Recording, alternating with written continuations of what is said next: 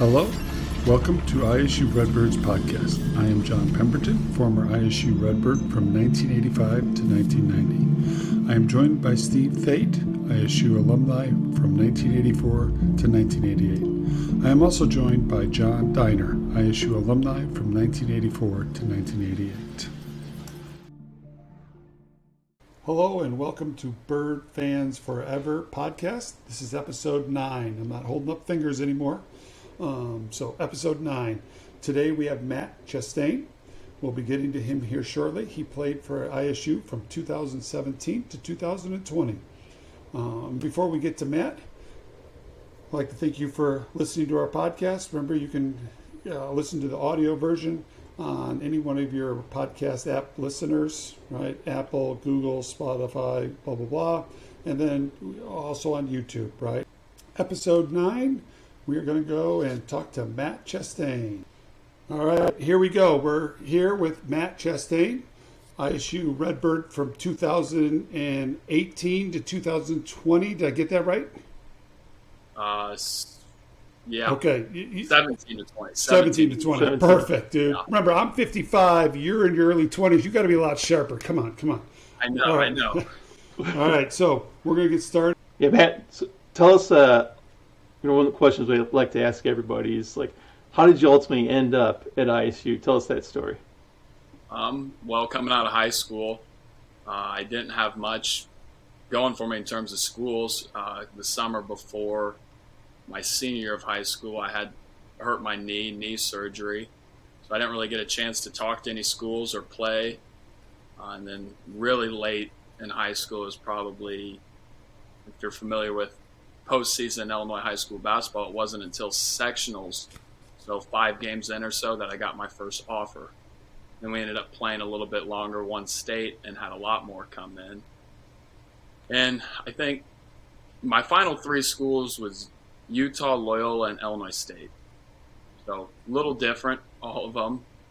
But I ended up going to Loyola for a year, and I guess it just didn't work out for me. I got hurt up there. Um, I think it just came down to I want to be a little closer to home when coming out of high school. Maybe that wasn't where my mindset was at. Uh, so I actually just I only had one other offer when I transferred, and that was Wright State. But one of my big reasons for leaving was to be closer to home, and that's four hours away. So I actually ended up just enrolling at ISU. Couldn't couldn't legally talk to the team, anything. So I just enrolled in ISU. I started class, first semester summer class at the end of May. And after the first class, I called Muller. Said, hey, I'm enrolled at ISU.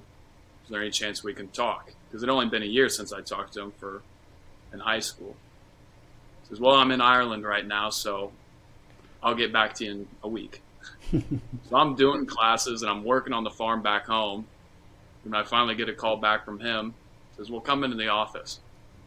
I go in and talk, and the first thing he says when I get in there, he goes, "It's about damn time." and started playing, you know, started workout. So I started as a walk-on back here, and went from there. So, the, so you got the, you got the Loyola, and then I think you said you you tore your ACL right at. Yeah, so it's uh, middle of the second half of the third game. I guy was dribbling right, pull up from 15. I went to contest off one leg, and I just felt it give and pop. It was another one of those things where I was on the floor in a lot of pain. Trainer comes out, it's like I just tore, told him I told tore my ACL because I had done it four years before that too. Same and leg. Same leg. So I had two ACLs in my left knee, and then uh, what a week later or so, I had an MRI, and they said that uh, said that I tore my ACL and that I was out for the season and need surgery. Been there. So, so you come back to ISU, you're a walk on. You're obviously have to rehab that whole season, right?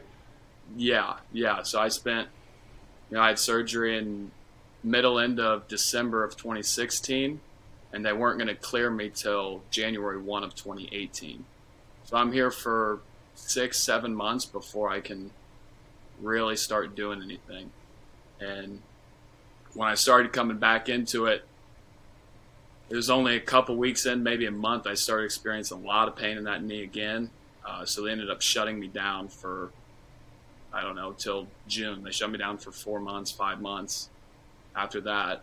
and then, like I was telling you before, I come back and my first practice back, I simple play, play you make all the time, and heard it again and tear my meniscus, and I knew it right away. So I've already been out for 18 months and now I got to be out for two more months right after that. So a meniscus, but right after you had the surgery, you were like I've had my meniscus done multiple times. You were pretty much up walking, and then was that that's a lot easier rehab than ACL, right?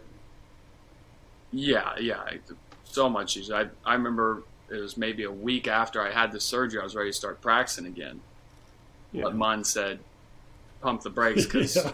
you've just been out for 18 months. Yeah, it, yeah. it doesn't hurt to be out for another two. So it does not. No. Which is smart at the end of the day, but you want to start getting back in there after you've been out for so long. Well, and what I don't think fans realize is your clock starts the minute you step on campus, right? Those five years, there's nothing that stops that five years. Look at Tyrese Bryson with his broken hand.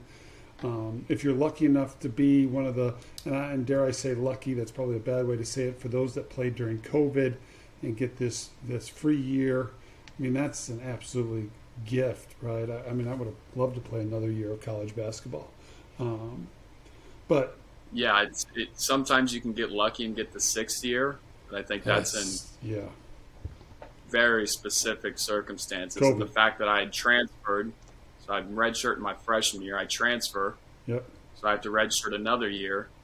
So I knew leaving Loyola, I was going to only play three years of college yeah, basketball. Yeah, yeah. All right, cool. Steve, we're going to talk about UCFS. So the yeah, go. Yeah, let's talk about your first year.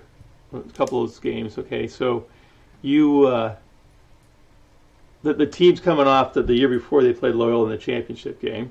Yeah. Right uh-huh. the, the, the, year you redshirted, and then uh, um, you guys have you, you go through non-conference, a little little bit over 500 and stuff like that. You had some good wins, overtime win against BYU, and then of course there's that opening MVC game. We'll just say the half court shot. Valpo. Enough said there. Moving no on. Video. You guys, you win six out of the next eight games, and then you host Loyola at home. Yeah. Right. Yeah. And, and, so they're one game ahead of ISU. You're hosting at home. Let, us talk about that game a little bit, especially since it's against the school where, where you had just transferred from. Yeah, that was probably one of the more fun games I ever played in. Um, and it was nice because, like you said, we had a rough non-conference. We lose on a half-court buzzer beater to Valpo. Then it started to feel like we started to put some pieces together and figure out how to play basketball. Um, so I think the ga- two games before that, we beat Indiana State by 15. We go to Drake. We I think we're leading by 20 the entire game and win by 15 or so. So then we come into, and I think Drake and Loyola were tied for one, and we're playing them back to back. So we beat Drake bad. Then we come into ISU, and I think it was a sold out game. Um, I knew every player on the other team. I played with them for a year. Um, and I think early on we got we got out ahead pretty early, and we held a 15 or 16 point lead the entire game. Um, and it's those are the best games. They're the most fun to play in because you're playing a really good team. You feel like you're putting the pieces together. Um, and you have the game plan done. You know exactly what you're doing. You know what you're supposed to do. Um, and then to see it. Sometimes you know all these things, but it doesn't pan out, and you lose games. But to be able to be in the lead the entire game and know we we should have been there uh, is, is a great feeling. And then you had played up at Loyola earlier. Uh, um, we lost by three. It was a close game, right? Yeah, yeah. But I, I don't think people remember. Like, so Drake and Loyola ended up tying for first. We we beat Drake twice that year. You beat Loyola at home, and then you only lose to Loyola by three. You, I talk about that game as well. I mean, you guys played well against the top teams in in the conference that year. Yeah, I think I think we played at Loyola at Loyola before we played them at Redbird. Um, Correct. And I think they had they're beating us by eight or ten or something for most of the first half, and we go into the second half, and then we put four stops in a row, five stops in a row, and on the offensive side, I think Keyshawn Evans hit a deep three, tough shot. I think Leak, I think he had a tough turnaround 15 footer. He was always great at those mid range shots. Phil had a nice little turnaround hook shot over Krutwig, I think it was. And then I had a putback dunk. So we put up seven, eight points in a minute and a half, two minutes, and next thing you know, it's a one point game for the last six minutes of the game or whatever it was. Um, obviously, it didn't turn out the way we wanted, but going away to a really good team, smaller gym that's sold out, and being able to kind of claw back after 30 minutes of okay basketball. Um, I think that's another thing that kind of jump started that first half of the conference season for us. And in in the the fans, so that's the first time you played back at Loyola, right? Yeah, that that might have been the first time I'd been back there. Um, so it had been two years since I left. Uh, it was not the most welcoming, you know. Yeah, that's what we want to hear about the fans. Uh, we want to hear about the fans. You were telling us off air what the, the fans were doing. You got to. This is some fun yeah. stuff. Yeah. So earlier in the season, I hadn't been playing a ton. I'd been banged up, and then two games or so before Loyola, I was starting and starting to play solid minutes. So I'm starting at Loyola, and as soon as I walk out for warm-ups, there's people chirping at me, saying things, and then the game starts, and there wasn't one possession where they were not yelling and screaming and cussing at me, and the entire game nonstop. You know, if I had a foul, it was booze and all this, and you know, you should have never left, and blah blah blah, this, that, and the other. And then we go in for halftime, and I think we were down seven, eight, nine, or whatever it was, not playing great. And there's, I think there's eight or ten fans lined up waiting outside the locker room. And so we're we're pissed off, we're losing. Now you're dealing with these 10 people yelling and hollering. And what I remember, I think they waited there until after we came out of the locker room, too. so it was interesting. It was, I mean, it doesn't bother so, so, me. It's a fun experience. Uh, but I think. How, how did that put back dunk feel? it felt good. They didn't, they didn't felt good. They didn't yell at me back down the court. no. Especially when it's at the end of a 10-0 run in a short span. Yeah, that was awesome. So Matt, the you know the next season, you know, you know you lost a lot of those seniors and stuff like that, and there was some roster turnover. But you guys actually you start off two and zero, oh, beat a good Belmont team, right? Little, mm-hmm. Arkansas Little Rock, and then uh, you, are out though. You, you broke your hand. Yeah, really early second or third practice. Okay. So How'd you do tell that? us about that? Yeah. Well, well, I was I was playing defense and I had gotten off balance, but we had J.C. Hillsman driving the ball, and he always drew quick guy for being 6'6", 230 pounds. And I'm just off balance, and I try and slide in for a charge, and I fall back to catch myself, and then my body landed on top of my hand and just squished it, and broke broke my thumb. Um, but after that, they casted it up, and coach said, "Get back in." So I practiced for. I think I, I think he gave me six days off, um, and then I was practicing with a cast on. So, so what was? It was on my right hand, so I couldn't hardly do anything. You know, I couldn't shoot the ball. You know, dribbling was tough. So, so was your first game in the Virgin Islands? No, I played against UCF. Okay. Um, so I had one game there, And I wasn't supposed to play in that game either because I get my cast off. And then two days before that game, I tweaked my back and did something, and I couldn't stand up. I couldn't, let alone walk or run. Um, somehow Munn was able to help me out and played through that game. And that the ending of that one was tough. You know, I think we played a pretty good game. Uh, I think we everyone played a good game. It wasn't one or two guys doing really well, but everyone played a good game. And we had a play drawn up at the end of the game. I think maybe 15 seconds left, and we're down one, maybe two. I came up. Zach pitched it to me because Zach normally stayed outside on the three point line because he's a three point shooter.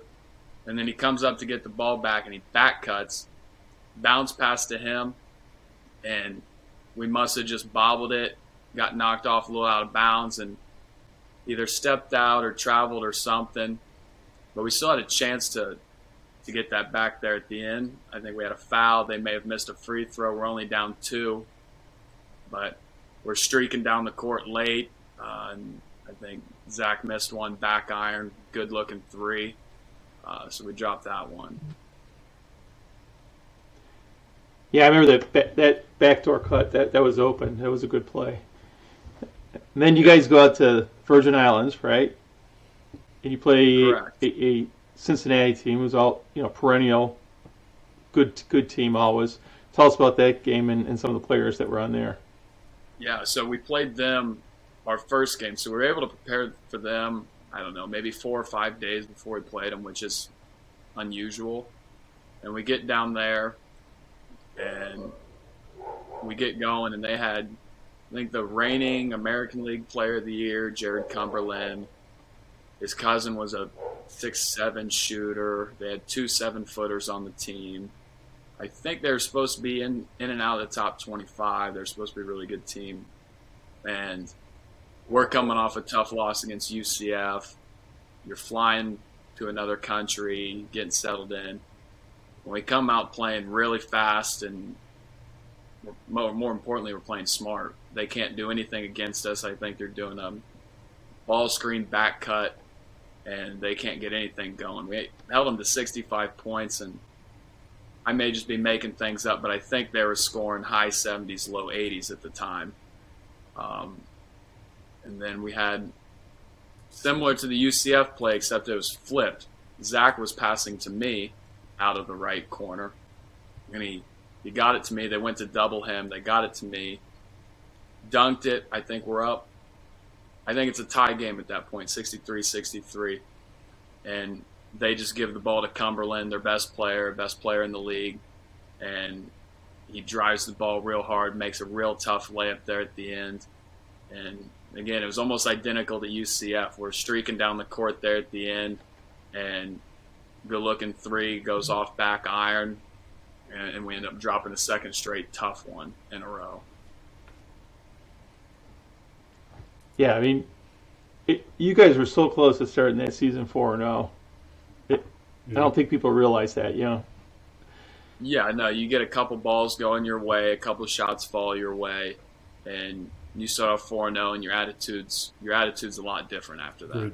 Um, exactly. You try not to let that affect you, but you know you drop two tough ones in a row, and then you got to turn around and play Western Kentucky, who's a really good team, uh, the next day. The tough one. Yep. So so fast forward, you know you're going through that season. You already talked about you had the broken hand, mm-hmm. the the back, you know, ailments as well. You know, you've had knee surgeries and stuff like that. And, and ultimately, we know that, that you decide to hang it up at the end of the season. But like as you're going through that season, is it starting to cross your mind that this might be the last season, or or or uh, is that something that just happened at the end of the season? No, it started. You know, I don't think it changed how I played or did anything. You know, I still tried to dive on the court, play really hard, and do all that. But you get these small things here and there that start adding up. You know, the knees are one thing, but you break your hand, you start having back issues. You know, small things like I got elbow in the face, teeth went through my lip. It's just all these small things really start to get annoying. And then I'll throw in a funny story about Muller here that I that I enjoy against Bradley. So we're playing against Bradley at third place. I don't know, middle of the conference season, and I think they'd beat us earlier in the season or something. We had the scouting report down. And for whatever reason or another, there was just games where I was a half step slow or a step slow. And I was trying not to be. I obviously didn't want to be like that. I remember, I think his name was Luuk van Bree, six nine, good shooter. He always had a 10 foot over the left shoulder fadeaway. It's all he did. Everyone knew it was coming. I knew it was coming. I'm guarding him. And again, I'm just a half step late. Muller calls a timeout, or we go into media. It's a two minute timeout. And he's yelling at me for what seems like a minute and a half of the two minute timeout. And I think it's part of his intensity of it because I deserved it. You know, I didn't, I wasn't trying to do it, but I deserved it. And I sat straight face, didn't make an expression, didn't do anything, wasn't trying to talk back or give anything. And then he pauses for a couple seconds and he looks up at one of the coaches and says, I'm tired of looking at him. Get him out of here because I didn't make a because I didn't make a reaction to him. Is what I thought. Yeah. But I say that because the next day we go into practice and my knee's blown up and I can't walk. I can't move. And so I'm going through practice and it's just slowly getting worse and worse. And we lose to Bradley, so the coaches aren't happy. Um, and so they're really not happy with me because they think I'm, you know, not trying hard or something. And I ended up having an MRI a couple days later because it didn't get better. I had it drained and then MRI or something. And torn meniscus, I have to have a surgery uh, late January. And this is right after in mid January, I had some work or something done on my back, some shots. And so you get your back and then a knee surgery in the season. And I think that was kind of the writing on the wall for me. I think for myself and the coaches who maybe think, you know, we can get them rehab stronger in the off season. I think that was kind of the nail in the coffin. Yeah. I came back to the last five games of the year and played very spotty minutes and just didn't feel the same. Uh, I've always thought it's one thing to have your surgeries in the off season, but if you're having them in January, it's kind of tough to come back from because you're so beat down already, and you know, just a little difference makes you know a big difference for a surgery. Especially, so. especially at the game speed, right? And then here's the other thing: is like I tell people, like you, came off a broken foot my junior year, couldn't start running until first day of practice. You don't have a game speed, right? There's different between being in shape and being in game shape, and, and for those that haven't played, it's kind of hard to explain. But that timing and that game shape is so important to your success. And like you said, being that half split second off is all a guy eh, that you're playing against needs to, to burn you, right? And, and yeah, exactly. And I, you know, I spent every every off season getting wildly out of shape because I'm having some knee surgery or I'm shut down for a while, and then, like you said, you're coming back at the beginning of October, and you don't really get your legs or your lungs until after Christmas break. But in the meantime, you've basically missed 14 games, Yep. or maybe not missed, but you're not helping out as much as you should. Um, I played like dog And- crap, right? I mean, I purely admit that, right? Yeah, and it's frustrating for yourself and for the team.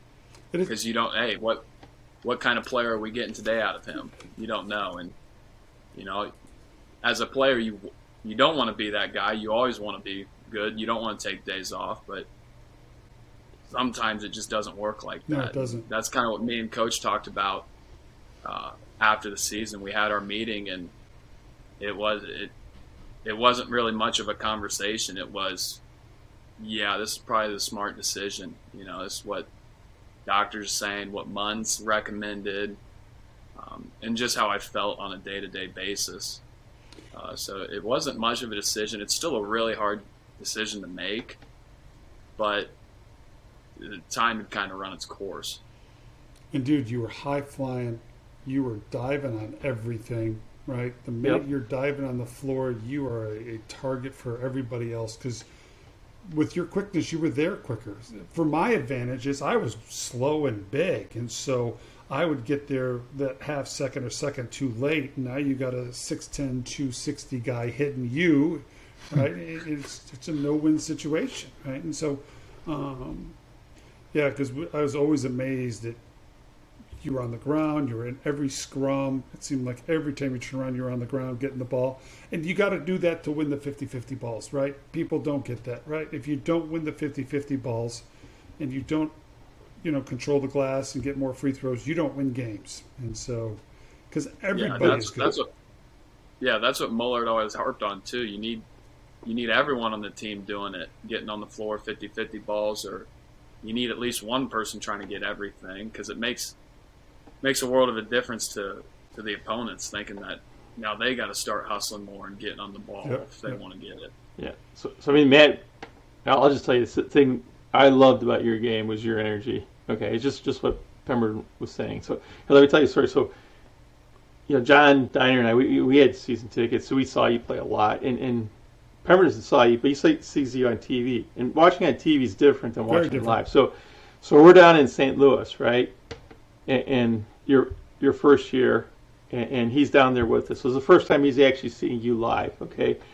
And you're just you're just doing some balls to the wall stuff out there, diving, you know, jumping like over the backboard, you know, things like that. You just you, you're Mr. High Energy, right? And he, he's just like, you look at this guy, you look at this guy. He's like getting all stoked up over you, you know. So, I I mean, your one of your strengths I thought was that energy you brought to the game. But I think, you know, it also probably was one of the things that made you prone to injury. You know, yeah. just going in there head first, just relentless. You know, just yeah, relentless. No, it, it, it definitely didn't help, but is kind of the the only way I knew how to play. You know, I figured that's what's going to help out the team. That's kind of how I got used to playing. So I think if I tried to come back for my fifth year and I don't play like that, then yeah. I'm not really helping the team, and they might be better off trying to pick up a guy who yeah. can do stuff like yeah. that. Yeah. Yeah, and you call it Steve energy. It's the love and passion for the game, right? It's the getting out there and competing. So okay, so all right. One of the things I'm hugely jealous is is I never got to do is go to Europe. And Matt, you guys went to Italy. Let's hear about Italy. Yeah, those those trips are fun. They're they're always fun. I got lucky. I ended up going to two European trips because we went my freshman year and then again when I was a junior. But those trips are a lot of fun. I think the way Muller handles them or coaches handle them is a lot of them see that what some people may not know if they haven't went is you get 10 full practices in the summer leading up to it. So it's two and a half, three hour practice. And then you can get extra workouts, you do lifting, all that other stuff, but it's an extra 10 official practices, which doesn't sound like much, but it makes a huge difference. I think the year before we went, we had a handful of newcomers and freshmen. I think we probably had six or seven of them. And having those 10 practices before your season starts makes a huge difference. You don't have to do so much there at the beginning of the year, like put in a man or a zone defense or basic plays. And then once you go over to Italy, that's kind of the players' time. Coach let us kind of go off on our own. Uh, you have some tours, but it's mostly go see what you want to see and explore. So I know me and some of our teammates and the managers, we would go walk around and hopefully not get lost. You have no service, no maps or anything, so you kind of go by landmarks. And I know one night we got walking around late. Next thing you know, we turn a corner. It's the Roman Coliseum at two in the morning or something. And we're like, well, at least we know how to get to the hotel now, you know. but stuff like that is is stuff I'll never forget. It's there's not very often you can go see things like that. Um, and the only people you have when you're there are your teammates, you know, the managers and the coaches. So you're spending all your time with them. There's no sneaking away and being by yourself if you wanted. Um, then also you get to go play games over there. You're used to beating up on each other all summer, and you haven't played another opponent since the previous March. So it's a lot of fun to get out there against other people and see how you guys are and what you need to work on when you get back. But those are a lot of fun. I know when we went, we played some team from Lithuania, and things got chippy at the end, and everyone ended up on the court and at the at the buzzer right before the buzzer, and it was get out of there and get back to the bus. what was the Italy trip? I, I, just seem to recall this. I'm just remembering this. Uh, someone had never ridden a bike before, or something like that. Oh yeah, yeah. So one of the days we went on a bike tour, and you go rent out bikes and ride them around. I think we were in Florence, and you ride them around for a couple hours, and we get there, and Dedrick Boyd says, uh, "You know, Coach, I've never ridden a bike, or I don't know how to ride a bike, or whatever it was." And everyone's kind of joking with him, messing with him. Didn't believe him. He tried to hop on one and couldn't ride one. So Muller said, "Well, me and you will take the tandem bicycle." So no. DB and Muller are riding around Florence, front to back in a tandem bicycle for two and a half hours, and then we get to this big open square. There's a good amount of people there, but enough room, so we parked and we said we're going to teach Dedrick how to ride how to ride a bike. And people are looking at us funny. We're all parked. We're standing around cheering on Dedrick, and slowly people start to pick up that he doesn't know how to ride a bike and we're teaching him. So we get a crowd of, it had to be 40, 50 people sitting around watching. And he's kind of coasting. He stays up for a while, and everyone, there's 25 of us and 50 other people just cheering and hollering for Dedrick to ride a bike. That's awesome. And then on top of it, you're all giants, right? You yeah. Because even uh, we talk about, oh, that guard's short. Well, it's six two, six three. That ain't short, right? And so, yeah. No, not at all. So we kind of stick out like a sore thumb over there. that is awesome. And, and Matt, you said get done with practice at seven, and you sit there sometimes in the locker room telling dumb jokes or calling each other names for two hours. And next thing you know, it's yeah, it's it's nine thirty or ten o'clock, and it's a Wednesday night, and you have class at eight in the morning. You're like, well, I didn't exactly do anything I was supposed to tonight, so I guess we'll try again tomorrow. And tomorrow comes and you do the same thing. You sit around and talk about nothing. You talk trash to each other and make fun of each other, and you don't. No one can prove anything in the locker room at eight o'clock at night, so you end up sitting there and poking at each other all night. It's the brotherhood, man and that's the that's what. So speaking of talking trash, so, so you're you played baseball in high school, right? Yeah, yeah. And I've seen some of your posts. It seems like you're a baseball fan too. A little bit. A little yeah. bit.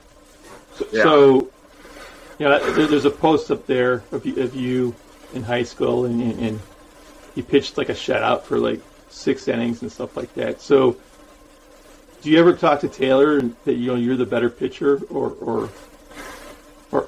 Well, well, funny thing was I lived with Taylor for all four, four years that I was here and that he was here. We were in the dorms together, and he was always a big baseball fan. You know, I played it in high school because that's what my buddies did, and you know, it was enjoyable to be outside and do that that whole thing. But Taylor was big into baseball, and I remember we stopped playing basketball the same same off season, and so we're still living together.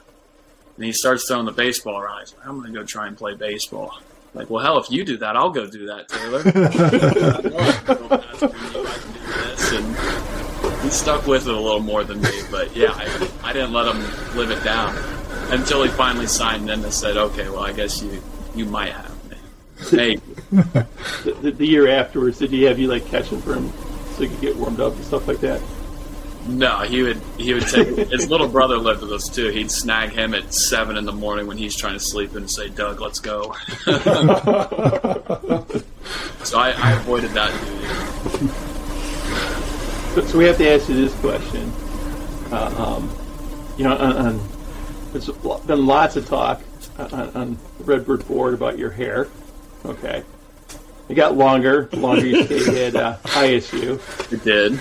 So. Uh, Coach Muller, proponent or opponent of the hair? I don't think he could have hated it any more. And he let me know, he let me know once a month at least. And when I got here, it wasn't near this long. So it wasn't so bad at the beginning, and he still made comments about it then. And this was, you know, when I was 19. So by the time I was 22, 23, yeah, I'm surprised he kept me on the team that long. Was your mom a proponent? No, not really. No. I don't think many people were or are proponents of, it, but that's all right. So, so, when was the last time you had, had cut it? Well, I get it trimmed up. Um, Yeah. But after, I think after I stopped playing, or maybe the year before, I cut eight or ten inches of it off. So it cleaned it up a little bit more. Didn't look so bad. At least I didn't think. But it hasn't been short since, I don't know, six years or so. Well, and you got a full time job, so you probably don't have to cut it ever again if you don't want. So, Yeah, I mean, they, I got the job, so they didn't care too much, I guess. yeah, yeah. There you go. All right. Well, we're going to wrap this up with Matt. Matt, thank you so much. It was an honor and a pleasure to watch you play. Um, for episode nine, we are a wrap. And Mr. Engineer, take us out.